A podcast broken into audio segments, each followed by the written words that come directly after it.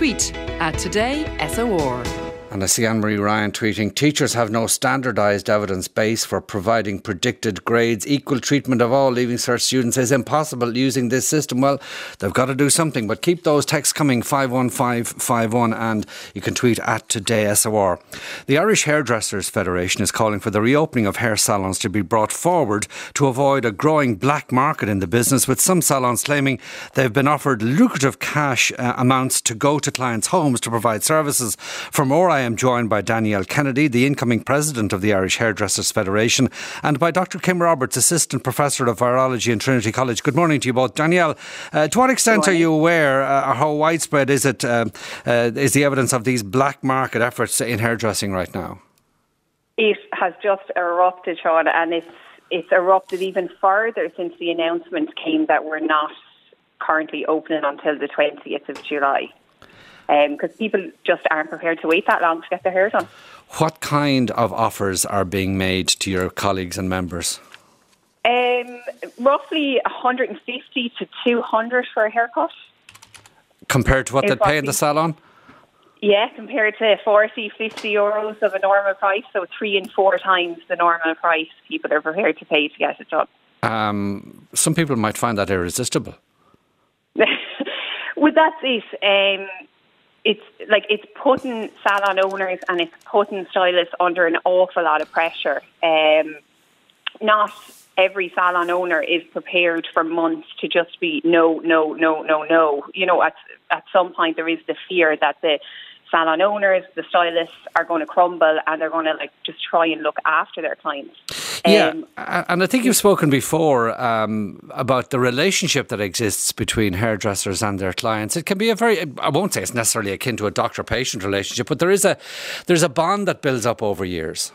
There is. Um, there's a friendship there. Um, salons like they're they're a very happy place to be. You know, people come in, they leave happy. They're a very positive environment, so people like that feeling. Um, and obviously, getting your hair done is very important to how people feel, especially at the moment when we've all been on lockdown for whatever amount of weeks. I understand that that little bit of having the hair done could give someone a, a really incredible boost to feeling, you know, somewhat normal and having somewhat normality back in their life. Yeah, and I know hair dye has been a huge problem for many people. Has that been a feature in these black market offers as well? Uh, yes, yes, that has gone. The, the cotton actually, strangely, seems to be the bigger issue over the colour, from what I'm hearing. Yeah, um, I, will come back to you in a minute to talk about the yeah. um, uh, about the possible uh, alternatives or the possible solutions. But um, mm-hmm. if I can turn to yourself, Kim Roberts, assistant professor of virology in Trinity College. I mean, what are the specific issues for hair salons and indeed for barber shops as well? Uh, I mean, you know, the, the business of social distancing just doesn't apply in those settings, does it? Absolutely. So, I mean, to, to cut somebody's hair, you do need to get up close and personal. Um, and so you're breaking that two meter social distancing rule. So there are risks involved, and people need to be aware of those risks. Now, um, washing hands um, obviously plays plays a role. Um, not touching your face plays a role. And here is a, is a, a situation where wearing a mask for the time when somebody's hair is being cut might be of benefit, um, but those masks need to be worn um, properly in order to be effective. And people need to realize that masks don't give you 100% protection.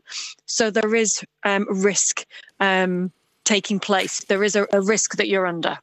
But I suppose all of what you're saying would apply on the 20th of July just as much as it might apply now.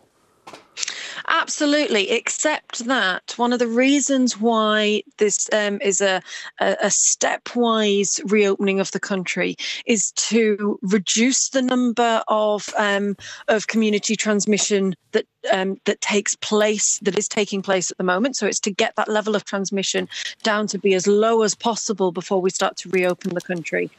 Um, and so it, it it gives companies time to think about how they can reopen safely, what measures a, company is going to put in place. In this case, we're talking about hair salons. So, you know, what is the what is a reasonable number of customers that could enter any particular size salon so that social distancing Okay, look, we're having trouble with uh, a bit um, uh, breakdown in that line to, to Kim. We might try and uh, get it back a little better than it has been. But coming back to yourself, Danielle Kennedy of the Hairdressers Federation, what proposals do you have to reassure the health authorities that you know the salons could be reopened safely and sooner? Um, so we have come up with a set of structured COVID protection guidelines that we we would be prepared to go to um, if needed to get salons open sooner because obviously a salon is a much more sterile environment. Like salons are well equipped to cope with with this kind of stuff because we're used to working in sterile environments anyway, and we are quite happy to be able to take it up a notch. Um, our federation is a committee of we're all salon owners, so we know what we suggest is stuff that is work will work. It's stuff that um, you know is practical for the industry.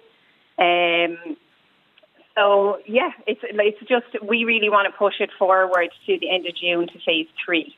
Yeah, and uh, it would be a case of like no magazines, no coffee, no kind of hospitality that would normally be the case, and presumably fewer people being being looked after or cared for at any given time.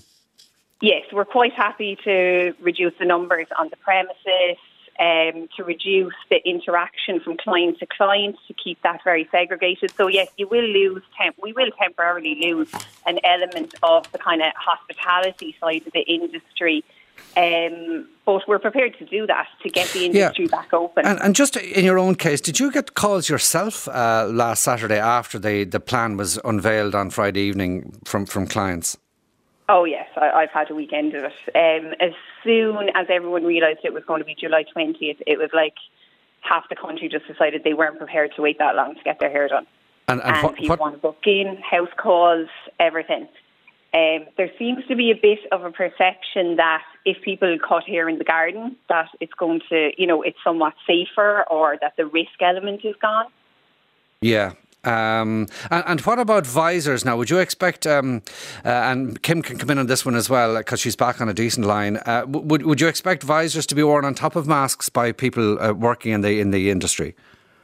We don't think it would be necessary, but look, we are prepared to do what is necessary to get the industry back open. Yeah, uh, and what would you say to that, Kim? Do you think it advisors? Of course, they might they might uh, be good for just the sharpness of people's eyesight if they're wearing glasses or whatever. Um, and you're, you're looking through a visor, you mightn't be able to see it in quite the same detail.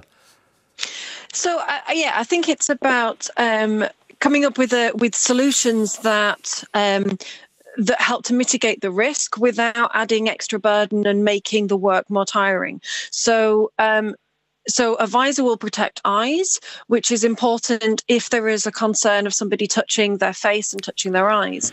But if they are, but if that risk is is relatively small because they're they're um, they've got scissors in their hands and then they're used to avoiding touching their eyes, then um, then covering the eyes is, is probably um, less important than wearing a mask and wearing that mask properly so that it fits over the nose and the mouth and not touching that mask throughout the whole hair. And, and, Kim, assuming the weather is fine, uh, would cutting the hair outside make any difference? So, one of the benefits of being outside is that there's a lot of airflow, and so that can reduce um, the the time in which the virus is alive for, um, and also it can disperse particles um, more quickly. So, um, being outside is helpful, um, and if you're inside, having wind is really helpful as well. Okay, well, look, thank you both indeed for joining us. Uh, we'll be interested to see whether the government responds favourably to these ideas. Uh, we'll leave it there for now. My thanks to you both, Kim Roberts, Assistant Professor of Virology in Trinity College, and thanks also to Danielle Kennedy, incoming President of the Irish Hairdressers Federation. We'll talk to Archbishop Eamon Martin after this break.